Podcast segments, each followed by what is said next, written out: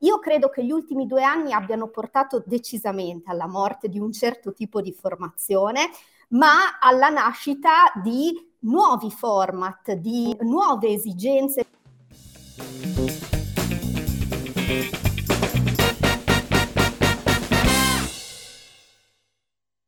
Ciao, sono Priel Kornfeld questo è Visionary HR Talks dove ci chiediamo come migliorare la qualità della vita sul lavoro. Sono qui con Manuele Ceschia, CEO di MyNet. Ciao Manu. Ciao Piero.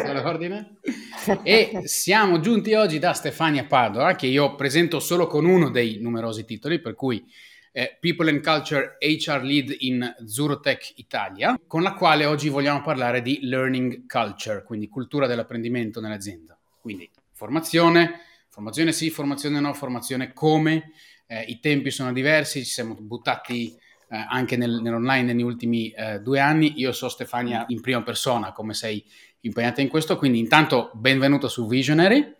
Grazie Priel, grazie Emanuele per questo invito, è un piacere essere con voi. Io vorrei partire oggi provocando direttamente. Mm? Benissimo. E quindi Stefania, ma la formazione è morta? Bellissima provocazione, ti ringrazio perché è, è, un ottimo punto di partenza. Io credo di sì, Priel, da un lato, ma eh, credo che possa risorgere dalle sue ceneri. Mi spiego. Gli ultimi due anni ci hanno fatto capire come certi costrutti nella formazione fossero diventati veramente obsoleti.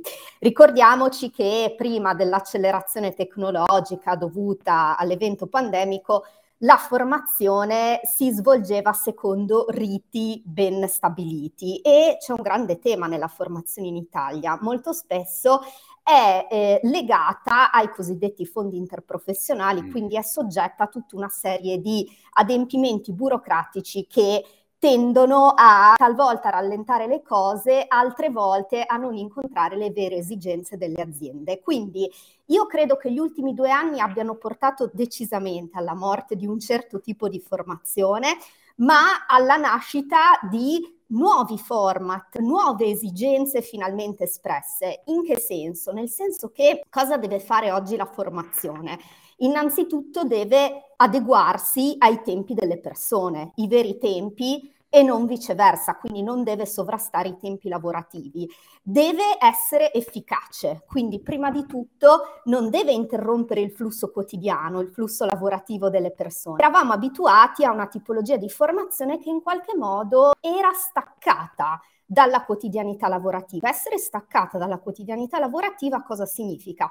Che spesso non è progettata sui bisogni reali delle persone. E sulla progettazione, se vuoi, si può aprire un capitolo infinito, mm. nel senso che cosa vuol dire progettare la formazione? Significa che la parte più importante degli attori nel processo formativo non è l'erogazione, come a volte si pensa, non è il tema della performance di un formatore, di una formatrice, un coach, un trainer, chiamiamoli insomma come vogliamo, ma è la parte di design del percorso. E non uso questa parola a caso, Priel, perché design è proprio un termine che eh, deve iniziare a entrare a tutti gli effetti nel lessico di una learning culture aziendale. Progettazione orientamento agli utenti, l'utente al centro e chi è l'utente? L'utente è la persona che apprende. Se non mi sbaglio sono esatto. attorno agli anni 80 che si comincia a parlare di human-centered design, perché esatto. prima il design faceva qualcos'altro, non aveva l'utente al suo centro di processo, poi lo è diventato e oggi parliamo di design thinking, di user experience, parliamo esatto. no, di esatto. service design, tutti i temi che potremo approfondire negli approfondimenti della puntata, eh, certo. eh, volendo però mettere al centro quindi la persona, vediamo un attimo dove si scollega e dove bis- bisogna invece collegare la progettazione di una formazione, quindi dalla richiesta di penso di aver bisogno della formazione su X, no? al formatore che entra, eh, o formatrice che entra, coach, eh, no? trainer, chiamiamoli come vogliamo, come hai detto tu, perché tanto si chiameranno come vogliono anche loro, ma quel momento di, di incontro, mm, su cosa bisogna stare attenti, come avviene male e come dovrebbe avvenire bene, perché prima anche su, su un'insalatona io e Manu ne parlavamo di esperienze più o meno soddisfacenti di formazione in azienda, quindi dal tuo punto di vista come si fa bene questo primo momento di valutazione della formazione in azienda? Certo. Allora, dal mio punto di vista manca ancora nelle organizzazioni una figura fondamentale, che è proprio quella del designer, dei percorsi di apprendimento. E quindi chi è il designer? Il designer è il progettista, è l'architetto a tutti gli effetti. Eh, mm-hmm. che cosa costruisce? Costruisce il sistema di apprendimento delle persone all'interno dell'organizzazione. E quindi cosa fa? Analizza le necessità, ma ne analizza in che modo? Con grande vicinanza al business. Quindi deve avere delle competenze estremamente variegate, deve essere un business partner profondo conoscitore della propria organizzazione. E questo lo dico perché talvolta l'analisi dei bisogni è fatta in maniera un po' rapida e un po' superficiale e tendenzialmente questo avviene, ahimè, anche a livello HR perché perché si cerca di leggere il bisogno delle persone solo attraverso determinate lenti. Ricordiamoci inoltre che non tutte le disfunzioni organizzative si risolvono con la formazione, anzi... Ah, sono con... felicissimo che l'hai detto. Felicissimo che l'hai detto, non è la panacea. È la parte Ti, solo. per approfittare a salutare Massimo che intanto ci ha scritto, quindi mh, tutti quelli che sono in ascolto, salutate anche voi su, su LinkedIn, tanto ci fa piacere, ma non solo Mentre ascoltate, pensate alle domande, digitatele direttamente là dentro. Noi cerchiamo di fare in modo di rispondere ai dubbi di chi è in ascolto oggi, in questo momento. Manuela ha già qualcosa, quindi approfittiamo, dai. Io approfitto di questa pausa perché mh, avete già detto delle cose che per me sono eh, o molto lontane dalla realtà o le ho capite male. Io dubito che in un'azienda possa esserci spazio per un eh, designer della formazione, quindi io immagino che ci siano delle persone che svolgono questo ruolo come consulenti esterni a mo' di eh, servizio. La criticità che io rilevo nel parlare con altri imprenditori o fare della formazione in azienda mia è che eh, spesso e volentieri ritrovo delle persone che non conoscono il business, conoscono bene l'aspetto della formazione, ma non capiscono il business, non capiscono neanche qual è l'obiettivo, dove voglio andare. Motivo per cui io sono sempre stato molto scettico sulla formazione impacchettata e consegnata. Sono sempre stato fan dell'autoformazione, cioè formati su quello che vuoi, fino a quando però non mi sono scontrato con il fatto che l'autoformazione magari andava nella direzione di interesse di questa persona, ma che con una semplicissima raddrizzata sarebbe andata anche nell'interesse dell'azienda e invece le due cose non si sono sposate. Quindi ci sono dei consulenti con i quali uno può avere a che fare per fare una pianificazione della formazione, penso a tre anni, perché non è una cosa che puoi fare in un anno, Esistono queste figure? Ottimo punto, molto concreto e fai benissimo a porlo perché metti in luce proprio una stortura del mercato. Effettivamente sì, non essendoci il più delle volte purtroppo in azienda questa figura, ma in realtà eh, ci vorrebbe, mano a mano capiremo sempre più perché, il tutto viene sostanzialmente appaltato a consulenti o società esterne. Il mercato della formazione, fra l'altro, è floridissimo, nel senso che, come dicevamo, da un lato possiamo dire provocatoriamente, sì, la formazione è morta, però viva la formazione, nel senso che i provider, i consulenti e le proposte di format, di piattaforme di tecnologia davvero sono oggi infinite. È più l'accesso ai contenuti rispetto all'analisi della domanda e questo sicuramente è un grande problema perché manca poi quel famoso match, no? Si è veramente eh, persi fra le mille variegate proposte che si possono ottenere. Allora, qual è il tema? Tema. Eh, dovrebbe esistere questa figura e se ci pensi, Manuele, dovrebbe essere una figura super partes, nel senso che tu nel momento in cui chiami un consulente o una società, chiaramente chiami qualcuno che è sul mercato e che è sul mercato cosa fa con le sue modalità, quindi ricordiamoci, insomma, nel settore ci sono veramente tantissimi provider e ci sono dei metodi di lavoro assolutamente seri e rigorosi, però ognuno con le sue modalità inevitabilmente cerca di venderti quello che è in casa. Questo lo dobbiamo accettare nel momento in cui chiamiamo in casa un fornitore. Quindi qual è il tema? Che se all'interno della tua organizzazione non c'è sufficiente consapevolezza di come creare questo anello di congiunzione fra la necessità delle persone tradurre questa necessità in un effettivo bisogno di formazione, perché, ripeto, non è la panacea di tutti i mali, non tutte le disfunzioni organizzative si possono risolvere con la formazione.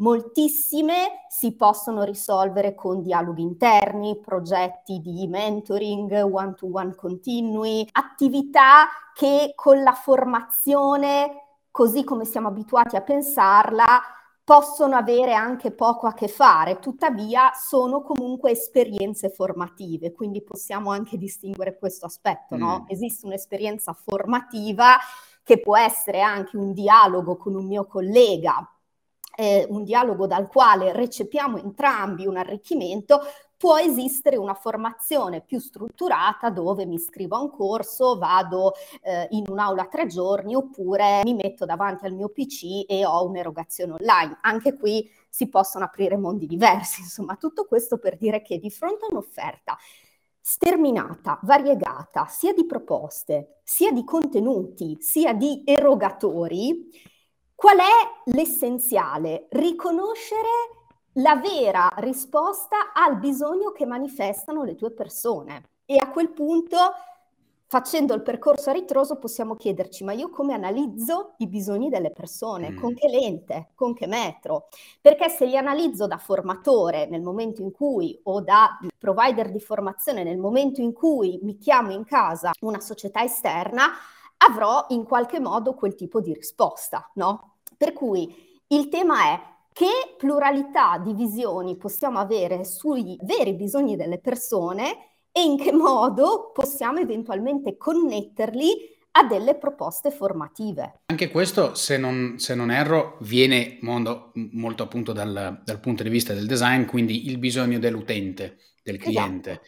e sì. progettare per quello. Mi viene da dire un paio di cose, che il bisogno non può essere omogeneo in azienda, Esatto. Che forse il bisogno in realtà, come hai detto tu, la disfunzione organizzativa non è risolvibile con una formazione. Mi viene in mente un, un colloquio che ho fatto proprio l'altro giorno con un imprenditore che mi ha raccontato di un problema in azienda e io per, cioè, potevo vendere una formazione lì per lì, una giornata intera senza neanche pensarci tanto. E invece sono rimasto un po' a chiedergli, ma si risolve questa cosa con, con questo? Quali quali possono essere altre soluzioni? Perché non stai risolvendo questo in un'altra maniera? Non per dubitare del senso della formazione, ma per inserirla dentro un progetto più ampio, no? Perché certo. la formazione di per sé, io entro ed esco, poi cosa rimane effettivamente? Rimarranno forse i concetti, forse i tool, forse... Però se questo non viene integrato all'interno, manca in realtà qualcos'altro. Voglio tanto salutare un attimo eh, Simona. Simona, io credo che ha commentato tutte le puntate, ma non dobbiamo mandarlo un gadget aziendale o qualcosa del genere a questo punto, perché esatto. c'è stata praticamente sempre. Esatto. Massimo invece eh, leggo un pezzo della sua di provocazione certo. e, e, ci dice l'efficacia della formazione, secondo me, secondo lui, quindi si basa sulla percezione della sua efficacia, come uh-huh. spesso in questi prodotti intangibili, no? Certo. E quindi da questo deriva l'inefficacia della formazione gratuita, cioè se è gratuito non ci percepisci valore, no? La percezione è che è un prodotto che eh, non paghi nulla, non, non, possa valere molto. E poi va ad elencare, esistono inoltre altre conseguenze Una, tossiche. Esatto, eccetera, d'accordissimo con Massimo, che colgo l'occasione per salutare, fra l'altro, nel senso che è corretta questa visione, sono corrette queste conseguenze tossiche, ma questa è deformazione più che formazione ed è una delle modalità per cui talvolta si mette la formazione un po' come effetto placebo nelle mm. organizzazioni, mm. quindi si dice, ma sì, abbiamo mh, a, a, vagamente sentiamo che c'è questa necessità, sappiamo che ci sono delle opportunità da cogliere, abbiamo delle agevolazioni, allora è un ottimo match. È qui l'errore, nel senso che c'è un incontro fra domanda e offerta che si basa su presupposti sbagliati, mm-hmm. privi di analisi, privi di un'analisi anche storica. Sono ansiosa di trovare l'organizzazione che raccolga dei dati sull'effettivo ritorno dei percorsi formativi, che è un altro tema complesso e annoso. E tornando all'esempio che eh, citavi tu, Priel, di questo tuo colloquio con un imprenditore, posso dirti che ehm, davvero il tuo atteggiamento è stato estremamente etico e coerente, cioè è stato quello, se vuoi, di un designer, cioè di una figura che ascolta dei bisogni e in quel momento ha la capacità di astrarsi dalla sua posizione sul mercato. Però, come sai bene, non è facile. Sì, sì, dico solo per poi chiedere a Manu perché ho visto che ha una cosa da aggiungere. Io lo faccio per motivi molto egoistici, lo dico chiaramente, perché dopo, se no, faccio un cattivo lavoro. Io certo. voglio clienti contenti per lungo periodo, lunghissimo periodo, certo. non sempre perché non si può. Quindi voglio che la cosa sia veramente utile, penso che sia una, una questione anche di, del valore che vogliamo portare. Manu? Vorrei mettere in chiaro una cosa mm, che penso che sia chiara, oppure magari non ce l'ho nemmeno io chiara. Allora, la formazione per me si divide in due macro categorie. La formazione obbligatoria, cioè quella formazione che i miei dipendenti devono fare per poter erogare il servizio della, o il prodotto che la mia azienda vende, quindi se ho gente che lavora in quota, la formazione per i lavori in quota piuttosto che eh, varie ed eventuali. La settimana scorsa ero a parlare con un, imprenditore che era completamente concentrato sulla piattaforma e-learning, sul fatto che se tu metti a disposizione questi contenuti in una piattaforma e-learning, lui non avrebbe dovuto nemmeno pagare le ore, perché questi erano la sera distesi sul divano che mentre c'era la pubblicità su Italia 1 si sparavano la formazione questo in un mondo molto astratto, molto visionario, molto lontano secondo me dalla realtà, tant'è che mi sono permesso di dirgli che probabilmente se volevo ottenere questo tipo di risultato ci doveva essere una strategia di ingaggio per arrivare a questo obiettivo. E, e, io noto che alcuni imprenditori vivono ancora la formazione come un peso, eh, soprattutto quella obbligatoria, e, e, si dimenticano che c'è tutto un altro ambito della formazione che meriterebbe essere preso in esame. È un errore che ho fatto anch'io in passato.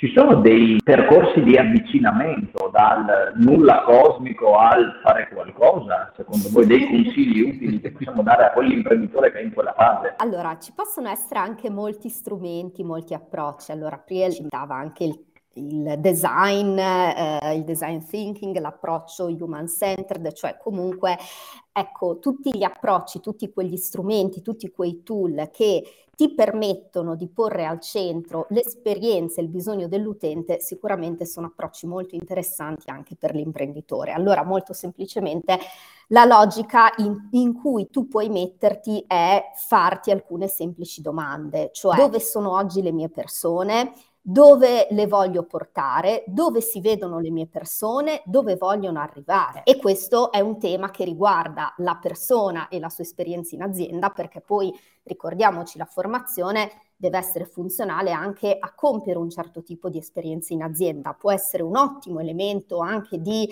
retention e di sviluppo delle persone, tuttavia insomma si inserisce in una cornice molto più ampia. E lato business ti permette di dirti, quindi io di che tipologia di persona ho bisogno domani, fra un anno, fra due anni, fra tre anni, come dicevi tu, parlando per esempio di una pianificazione triennale che eh, oggi è quasi un'utopia perché abbiamo dei tempi di permanenza delle mm. persone mm. nelle organizzazioni sempre più eh, brevi. Quindi in modo molto semplice l'input è iniziamo veramente dalle basi, ritorniamo un pochino alle basi e eh, torniamo a chiederci che cosa voglio che sappiano fare le persone, come voglio che si comportino e perché e come questo impatta sul mio business. Quindi questo significa anche misurare una serie di comportamenti, avere una serie di indicatori pre, durante e dopo.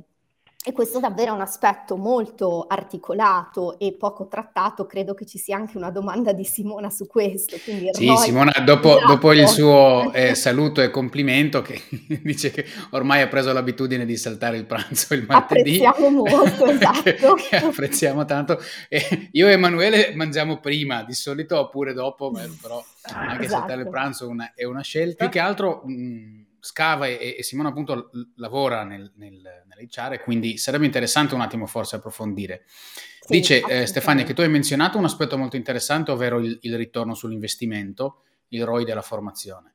Eh, noi ci siamo cimentati, quindi immagino l'azienda dove, dove lavora Simona, in questa analisi e su alcune formazioni non è affatto semplice. Sì, sì, Come fare meglio questa cosa e da che punto si comincia? Sì. Perché io ipotizzo che bisogna farsi la domanda che cos'è che voglio misurare ancora prima di progettare la formazione. E, e questo è questo assodato, anzi il fatto di arrivare a dire ho bisogno di formazione dovrebbe arrivare da una misurazione, cioè dal dire io ho dei dati che mi mostrano, quindi non delle mie opinioni, non mm-hmm, delle percezioni, mm-hmm. perché appunto senza dati siamo solo persone con delle opinioni, no? le opinioni possono essere contrastanti. No, allora il tema è avere se non altro, una logica di misurabilità di ciò che sto facendo e un obiettivo di miglioramento.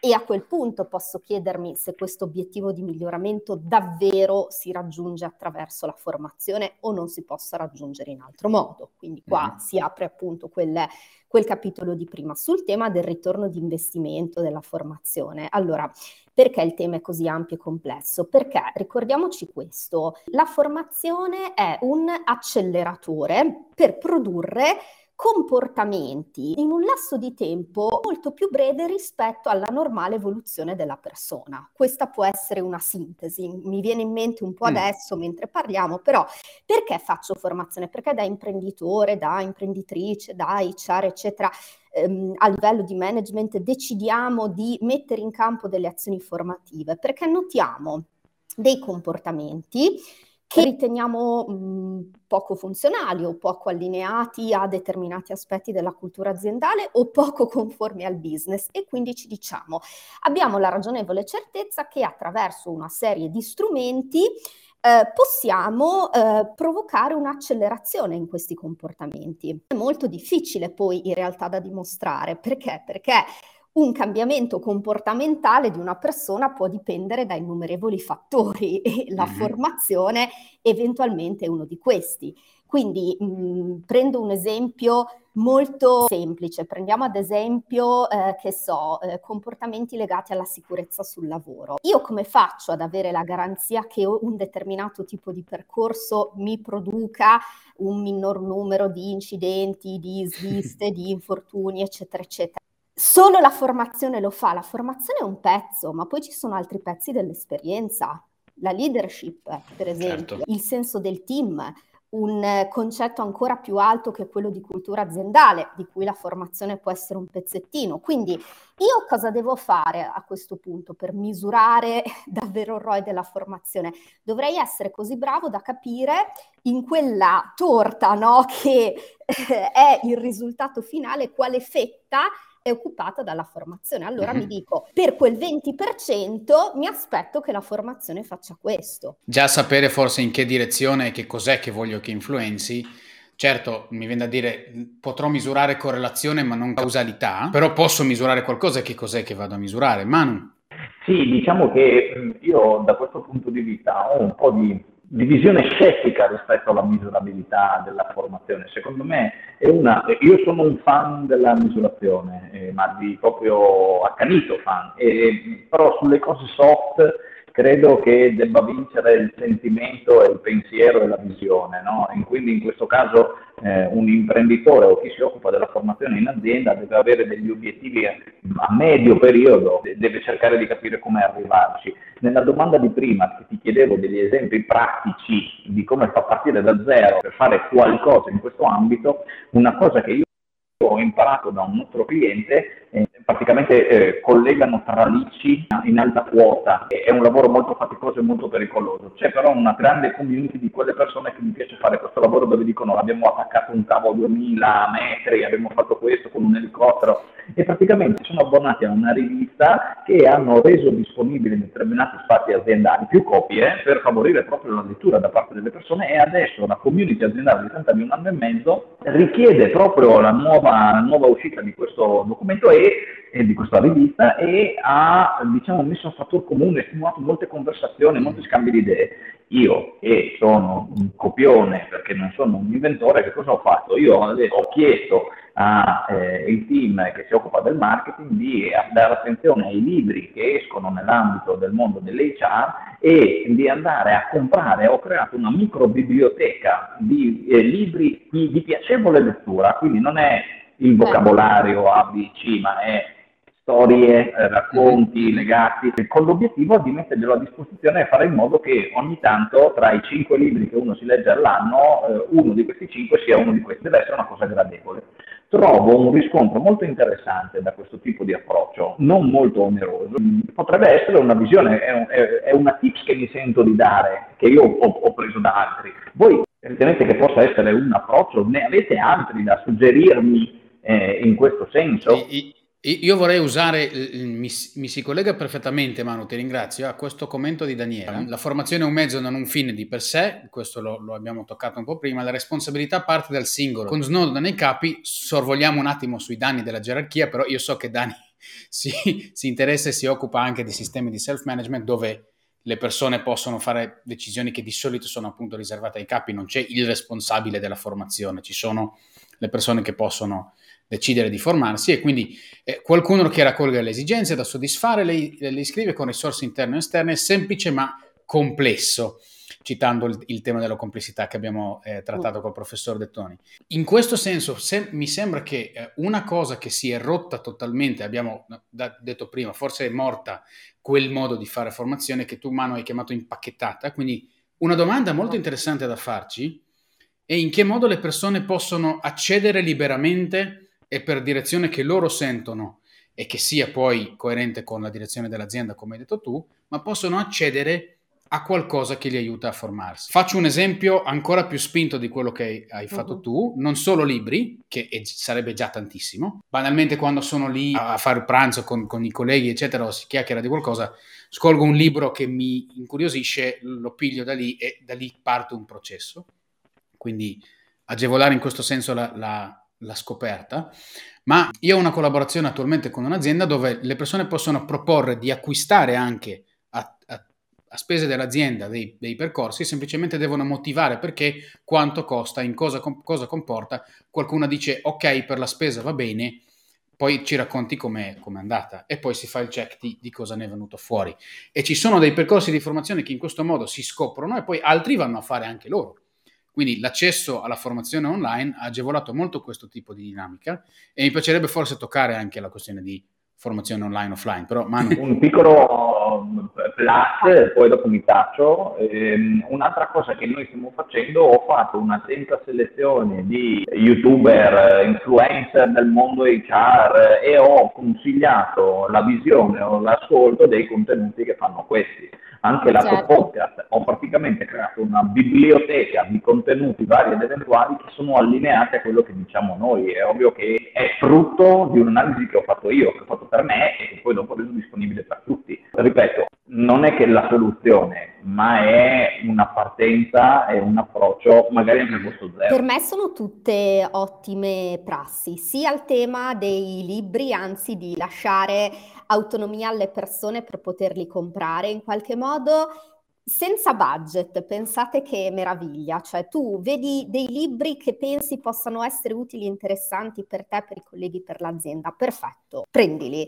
eh, cioè libertà in questo. Così come il tema di mettiamo a fattor comune le conoscenze, ecco, eh, talvolta si spendono cifre imbarazzanti per formare poche persone, poi le conoscenze restano compresse e vincolate a quelle poche persone. Invece io direi quasi anche qui formazione senza budget, purché tu che hai frequentato un percorso magari anche molto prestigioso, metta a disposizione del tuo team almeno o ancora meglio di un numero importante di colleghi e eventualmente insomma dell'intera azienda quello che hai appreso, i tuoi takeaways, fai ciò che vuoi, fai un documento, fai un video, fai un podcast, metti a fattor comune, crea una cartella condivisa, metti in una cartella condivisa articoli, ebooks, spezzoni di podcast, cioè mh, la formazione è fatta di tanti touch point. Mm-hmm.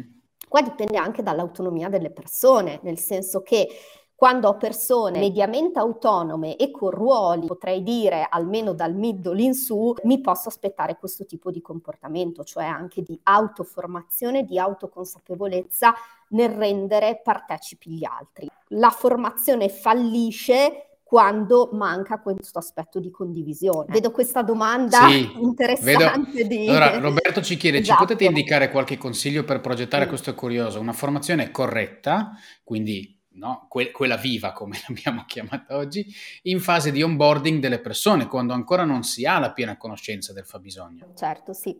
Ma allora, l'onboarding poi può riguardare figure di vario livello, di varia seniority, quindi possono esserci figure già estremamente consapevoli di come quell'esperienza aziendale che parte dall'onboarding contribuisca a eh, colmare dei bisogni, ci possono essere figure invece decisamente inconsapevoli. Io credo che in fase di onboarding, se la persona ha una scarsa consapevolezza, non sia il momento corretto per pronunciarsi, nel senso che mm. si può leggere il bisogno di una persona attraverso forti filtri personali e che quindi sia opportuno, se e solo se c'è veramente una scarsa consapevolezza della persona, attendere, stare in osservazione, progettare piuttosto dei momenti di follow up in cui capire anche qual è stato l'impatto dell'esperienza sulla eh, vita della persona, visto che parliamo appunto di una persona che entra in azienda. Quindi non credo che l'onboarding sia il momento migliore per fare una progettazione formativa, anche mm-hmm. perché ancora non ho sperimentato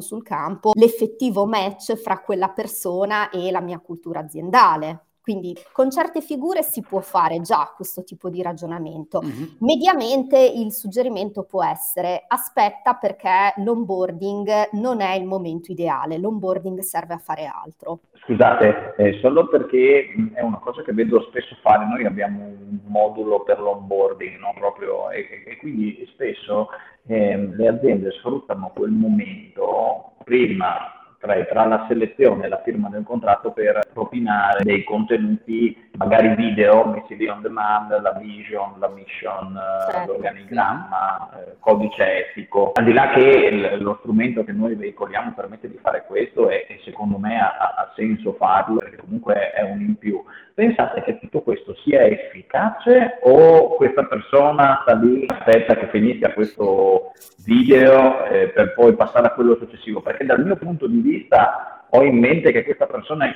finché non è a bordo della, de, de, dell'azienda è motivata a saperne di più per essere più ingaggiato, più preparato, più performante ma è un mio pensiero che deriva da una valutazione semplicemente di essere umano, non di qualcuno che ha studiato qualcosa, e ho un dubbio che vorrei chiarirmi, approfitto di voi. Mm, la mia impressione rispetto a questo tuo racconto è che sia più un aspetto informativo che formativo, cioè in quel momento passano informazioni ed è corretto che passino informazioni, può passare anche un aspetto formativo, ma bombardare di informazioni una persona non è il modo migliore per formarla, anzi la formazione di solito passa da pochi contenuti selezionati e da grande focus, quindi no dalle dispersioni, anche perché in fase di onboarding puoi passare passare dal video sulla cultura aziendale al video sulle policy e la compliance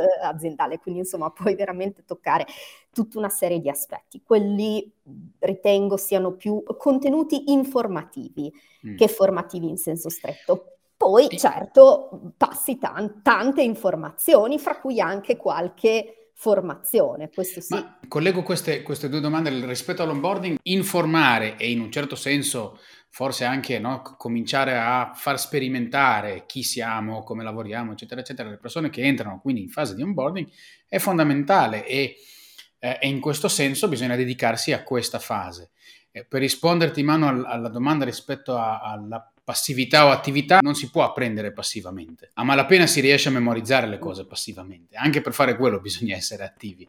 Quindi può essere un primo incontro con le cose, con le informazioni. Su questo so, io sono molto d'accordo non aspettiamoci che da questo succedano grandi cose nella mente o nel comportamento delle persone, ma un, un primo punto bisogna averlo. E quindi mi metto nei panni del, del, dell'azienda, voglio informare tutti quelli che entrano nella porta almeno di queste cose. Da questo non mi aspetto che si ricorderanno tutti i dettagli. Non si gli può. faccio delle domande dopo per verificarne l'apprendimento? Oppure e, no? infatti, banalmente, gli chiedo, ho un check sul fatto che hanno visto o non visto, se ne può parlare dopo? Quindi cosa mi dici? Che, no? Come si collega la tua visione e il tuo percorso personale alla vision aziendale? È una esatto. domanda di una bellissima conversazione dopo che hai visto di cosa stiamo parlando. Certo, che può sempre far parte di quell'esperienza che è l'onboarding. L'onboarding è un'esperienza fatta di tanti punti di contatto, no? di tante fasi. Sì. Alcu- molti di questi punti di contatto possono avvenire ancora prima che la persona metta piede in azienda, appunto, soprattutto oggi in, in un'epoca di hybrid work. Quindi è sensato anche qui eh, incastonare quei contenuti che eventualmente l'azienda ha già a disposizione in un processo che colga anche l'aspetto formativo oltre che informativo, sempre un po' con quest'ottica, cioè che la formazione sia intesa come un acceleratore. Allora, se io attraverso quei contenuti ottengo questo tipo di situazione, cioè la persona è più pronta, più reattiva, più consapevole della nostra cultura, dei nostri comportamenti, delle nostre modalità, allora ho facilitato il suo ingresso, allora ecco che posso considerare quel pezzo un processo for- che si avvicina alla formazione, no? Ho creato, cioè la formazione è stata un catalizzatore, è stato un modo per accelerare quello che magari avrei visto spontaneamente in più tempo, più giorni, più settimane o più mesi. Quindi in questo senso sì, perché no? Mi, mi viene in mente così verso la, la, chiusura, non abbiamo toccato un argomento che forse è diventato così ovvio che magari facciamo fatica a, a vederlo più. Uno, ho parlato con mio padre, è venuto in visita l'altro giorno molto velocemente per lavoro e abbiamo parlato di come è cambiato il suo lavoro, il mio lavoro in questi due anni.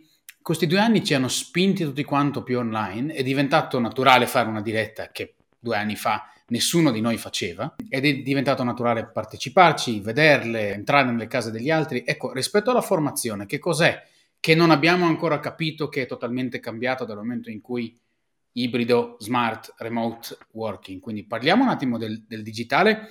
Il tuo commento, la, la, cosa che ti fa più male, Stefania, quando vedi la formazione eh, morta che cerca di, di, vivere semplicemente online e non funziona. Certo, beh, una cosa che ha fatto molto male, soprattutto all'inizio di questo periodo così dirompente, è stato vedere la traduzione dei tempi dall'offline all'online, quindi senza reingegnerizzazione del processo. Quindi purtroppo c'è stata e, e tuttora prosegue, ahimè, in determinati contesti, anche prestigiosi, eh, parlo anche di determinati master, corsi di studio, insomma, mm-hmm. prosegue un po' questa equazione di, beh, se avevo eh, due ore di attività offline, ne farò due online, se ne avevo quattro, ne farò quattro, se ne avevo otto, ne farò otto, molto semplice. Ecco, sì, questa... E otto ore davanti al PC a fare formazione non è esattamente la stessa esperienza. Ma anche due, ma anche due, soprattutto soprattutto in determinati tipi di formazione. Allora, eh, nel momento in cui tu proponi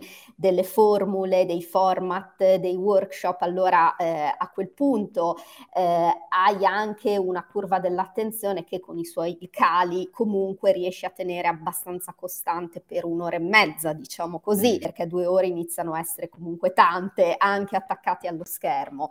E tuttavia questo vuol dire interrogarsi sul processo, vuol dire spacchettare rompere quel filo che eri abituato a mantenere in un certo modo, rivederlo e reimpacchettarlo. E qui eh, arriva il mix sincrono-asincrono, quindi per esempio erogazione di contenuti pre, workshop eh, o momento online molto breve, anche solo di 30 o 40 minuti, per esempio, in modo tale da massimizzare l'attenzione, un po' come stiamo facendo noi, nel senso che ormai è una quarantina di minuti, però sappiamo che insomma il grosso dell'attenzione l'abbiamo già consumato, no? Mm-hmm. E non solo quella di chi ci ascolta, anche la nostra in realtà. Questo, questo è il bello, che anche l'erogatore, insomma, il, tra virgolette, i protagonisti, no? coloro che hanno una parte più attiva, sono estremamente consumati dall'online. Questo dobbiamo ricordarcelo anche quando fissiamo un meet in azienda. Non, non possiamo non prendere sul serio la progettazione, quindi di cosa vuol dire apprendere in azienda e riapprendere, mi viene da mm. dire, e quindi considerarla in pezzi più piccoli Esatto. E come è accessibile questo e chi può decidere di farlo mi sembra una direzione molto interessante. Eh, Massimo ci dice nel caso del pre-ingresso e della verifica dei contenuti, certo. lui chiederebbe cosa ti ha suonato meglio e cosa peggio? Dove secondo te possiamo lavorare per migliorare sia i contenuti che hai visto, sia il processo mm. con cui abbiamo gestito il tuo ingresso fin qui? E eh, continua dicendo, attenzione che però se l'ambiente non è abbastanza safe, non mm. è abbastanza sicuro per esprimersi, allora in realtà diventa un boomerang, nel senso che ottieni Vero. risposte che non sono, no? che non sono sì, quelle. Però, pol- è, politiche, insomma, falsamente sì. Accondi- esatto. Diciamo che tutti noi siamo stati chiesti delle cose sulle quali non volevamo in realtà rispondere e abbiamo risposto educatamente. Certo. È difficilissimo però ovviare questo, questo, tema dall'altra parte. Allora, in, in, nei commenti su, su LinkedIn la, la, puntata proseguirà, nel senso che su, si continuerà a, a, discutere. Stefania, poi ti invito a commentare anche tu dove vuoi che ti, che ti, cerchino le persone. LinkedIn va benissimo e quindi è il, posto, è il posto migliore per avviare fra l'altro una bella conversazione, quindi va benissimo lì, anzi vedo altri commenti in cui eh, vedo questo di Lorenza che ecco calza. Sì, infatti infatti. Lorenzo ci racconta delle esperienze esatto, brutte esatto. che ha esatto. frequentato un master che in origine prevedeva nove ore al giorno, sabato e domenica in presenza, esatto. quasi tutto online con la stessa modalità. Certo, per, è comunque una crudeltà anche offline avere nove ore.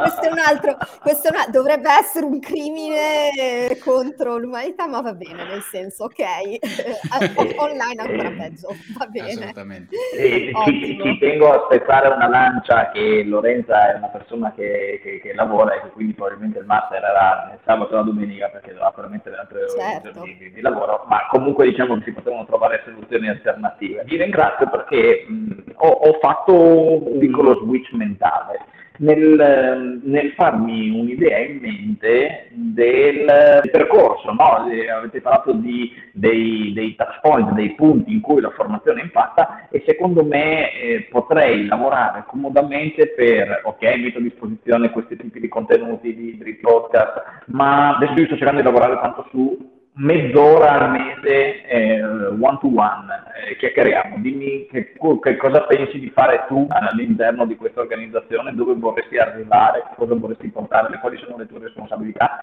E il percorso poi dopo potrebbe essere un multi, multi-channel, cioè sia digitale sia dal vivo, ma anche ehm, intermediato da altre persone che certo. possono avere un impatto in tutto questo tipo di percorso, cosa che non mi era mai venuta in mente. Anche facente parte dell'azienda, no? l'amministrazione certo. fa un passaggio con tutti i commerciali, perché sappiamo eh, i due reparti come si vogliono bene, no?